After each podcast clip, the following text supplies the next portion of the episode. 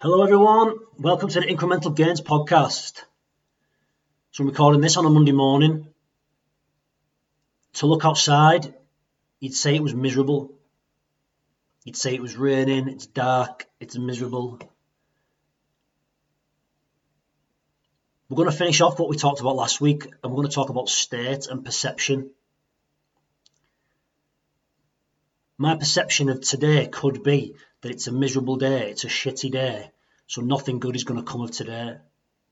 But I can change my perspective, I can change my perception, and I can look at the rain and think, yes, it's awesome for the garden. We harvested some vegetables yesterday from the patch, and the rest of the veggies now and the flowers and the plants are getting loads of water. They look fresh, they look vibrant. So my perception could be that it's a shitty day because it's raining and pissing it down. But actually, the garden looks awesome because it's getting water, it's getting life. Question your perceptions. It's just your model of the world. Anyway, this week we're looking at chapter four, One Body, One Piece. I actually written this quite a while ago and I've edited it to bring it more up to date. Um, if you're interested after listening to this, one of the episodes that was highly influenced was the podcast with Dan John that we did. I'm going to go into it in the in the audio, but Dan John was a big influence back in the day for me, and it influenced our our thought about training and lifting weights and all that kind of thing. So when I was in my late teens, early twenties, I was obsessed with weight training, um, constantly in the gym, anyone who lives in St Helens will remember the old college gym when you had to go downstairs. That was where I used to train when I was like 16, 17 years of age. I was weight training with one goal in mind to get as big as possible muscle mass. Obviously, looking back now, there was some insecurity issues. I'm going to talk about them in a later chapter. I was always skinny, and I was always, when you said picked on, I'm not saying I was bullied. You know what kids are like? Kids are kids. They pick on something that might stand out. I was tall, I was skinny. But it must have had some effect on me internally. And when I was growing up, all my idols were alpha males Bruce Lee, Arnold Schwarzenegger, Sylvester Stallone, later Michael Jordan, Dorian Yates, Mike Tyson, Conor McGregor, back then the internet was still relatively new. There was no such thing as smartphones, so you learned by watching other people in the gym.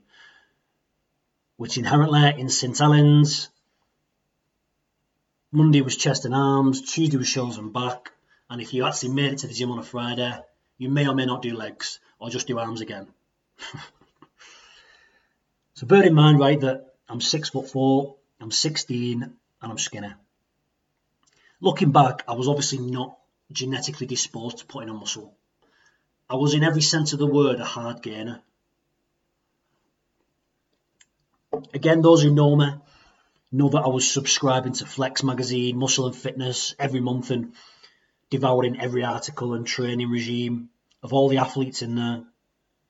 And I continued to train like this from 17, probably to the age of 30. I bought all the supplements, even the Mexican ones.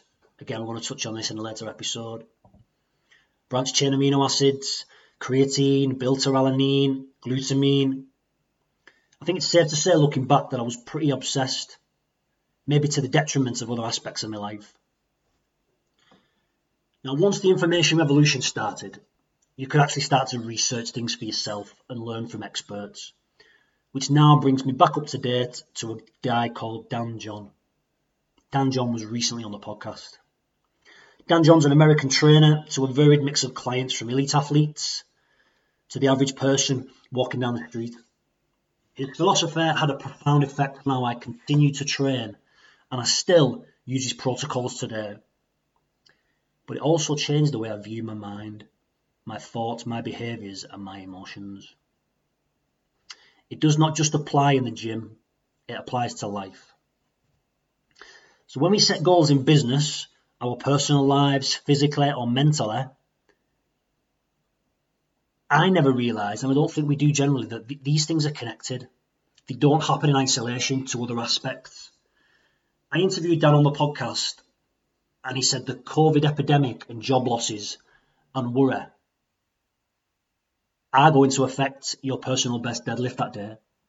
If you've got toothache or you split up with your partner, you'd be an idiot to think that isn't going to have an impact on your performance in the weight room.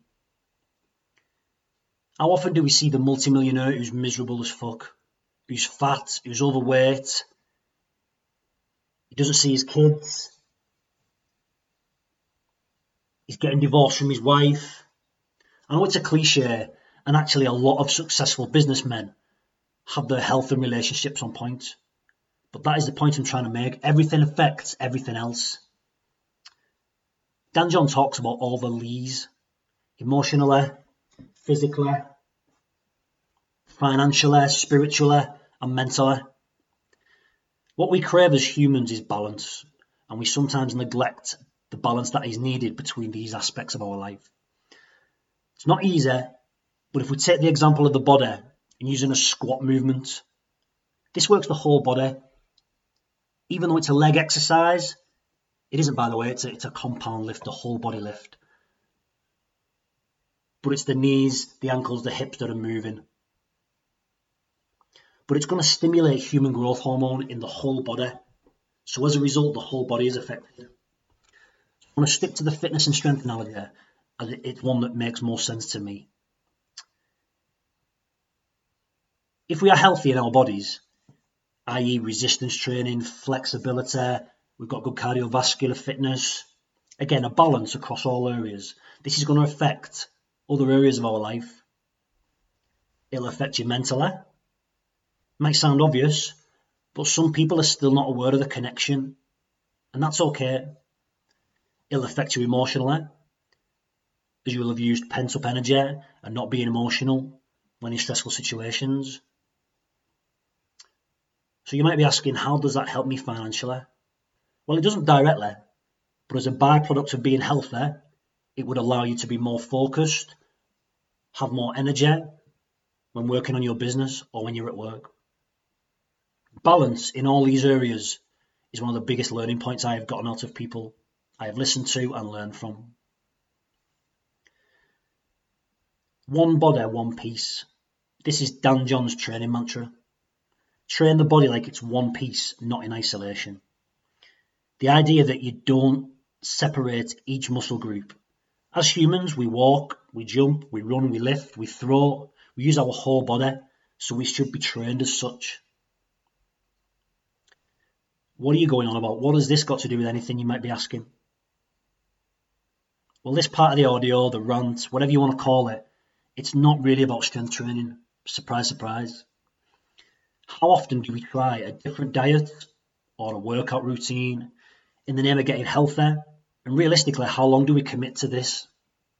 Think back to a time when you've had a bad day at work, a stressful journey home, an argument with the missus or the husband, and then thought, you know what, can't be asked with the gym, with a HIT class, I can't be asked going running.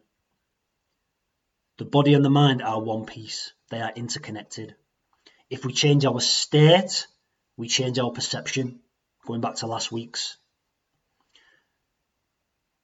One body, one piece.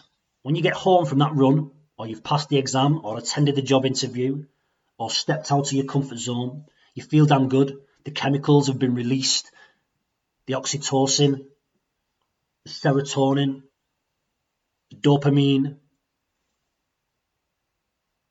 Have you ever have you ever been present enough to notice how the body holds itself when you were in a positive frame of mind, i.e., a positive state? Ever noticed how your breathing changes, your attitude and your behavior, all because of this change of state? Again, these chemicals that are produced in your body that make up the part of this feel good cocktail, they're produced by the brain. Serotonin is predominantly produced in the gut, approximately 90%. The episode with Martin Cohen, when we discussed nutrition, Yes, you heard that correctly. The chemical that is in charge of regulating mood, appetite, and sleep is produced in the gut. So next time you hear the expression, you are what you eat, it's not actually that far from the truth. Pick up that microwave pizza box and have a look at how many ingredients you can't pronounce. And then think of the health of your gut, how that will affect your mood, your state. Petrol in a diesel engine comes to mind. Anyway, I'm digressing a little bit, but it's all connected. You get the point. So are you still in a good mood? How's your state? Don't worry, it won't last long before your mind starts to wander, dwelling on the past, thinking about the future and the infinite things on your to do list. Before you know it, you're in a bad mood. Your body language, your physiology is copying your emotions. You've just snapped at the kids or the dog, the wife, the husband, the person in the red car who cut you up at the roundabout. Your state can change in an instant. So, what's my point? We concentrate so much on our physical bodies. If we ever noticed that we had gained a few extra pounds and that we couldn't fit in our jeans anymore, then we would do something about it. Or maybe we wouldn't, but the point is, we would have noticed. We would have been aware. How many people snapping at the kids, or getting angry at partners, or avoiding pressure situations, or who act differently when they're nervous, are aware that this is how they behave, and how many do something about it? In reality, there are a few tools and techniques that can help us reduce stress and anxiety. Now, don't get it wrong, I'm not perfect. I'm writing this as it helps me to remember that I'm still a work in progress. I still have things to work on. I'll still snap every now and again, but I apologise, I acknowledge it, and I try to get better and work on myself. Now, I'm not referring to some Derren Brown power of suggestion hypnosis type stuff. Simple exercises that can help us to remain present, enable us to become more aware of our bodies and our minds, and therefore understand a little bit better how we react in certain situations. Have you ever caught yourself dwelling on the past or worrying about the future? Well, that's the first step to becoming aware, becoming mindful. If you didn't realize that your mind takes you off in all sorts of wonderful directions, then don't judge yourself too harshly. No, ex- no one explains this to us and it isn't taught in school. Maybe as a result of reading this, you may just catch yourself dwelling on something that happened in the past and laugh as you realise what you were doing. Or the next time that that car cuts you up in traffic on the roundabout and you're about to turn the air blue, you're about to swear your head off, but you catch yourself. Congratulate yourself. You've just regained control of your mind, and that's a powerful thing. The medicine for my suffering was inside me all the time, said Bruce Lee. And Marcus Aurelius was famous for saying, Today I escaped from anxiety as it was within me inside my own perception. These two quotes, 2,000 years apart, show that all humans suffer from the same things. We all suffer from anxiety, we all suffer from stress, from worry, from unhappiness. But these two people came to the same conclusion. I love what Paul Mort says when he says that we create our own anxieties, we create depression, we create imposter syndrome. Left unattended, these can turn into serious health issues, but they are not contagious. You can't catch them. We create them. To summarise and really dial down on the point I'm trying to make about how our physical state can affect our motivation and our thoughts, and therefore ultimately our actions. When you wake up first thing in the morning, you probably feel like five or six out of ten. Something drastic has happened. So you're still tired, right? And then you sit up straight i.e., your physiology. You might take a deep breath, do something physical like have a shower or a stretch. You do something to change your state, to change your energy, which changes your focus. Now, I don't know if this has ever happened to you, but have you ever tried to make a decision straight away after waking up? It's probably not the best way to do it, but I would assume that that decision wouldn't have been the most educated ever. You weren't in a good state to make a good decision at that point. So that goes for the rest of the day. Think about times in the week when you've had to make choices and what was the outcome of them choices. Now try and remember what your state was when you made the decision. I hope it makes sense. Now, next week, we're going to be looking at focus and consumption in a little bit more detail. So tune in and we'll see you next week. Thank you for listening.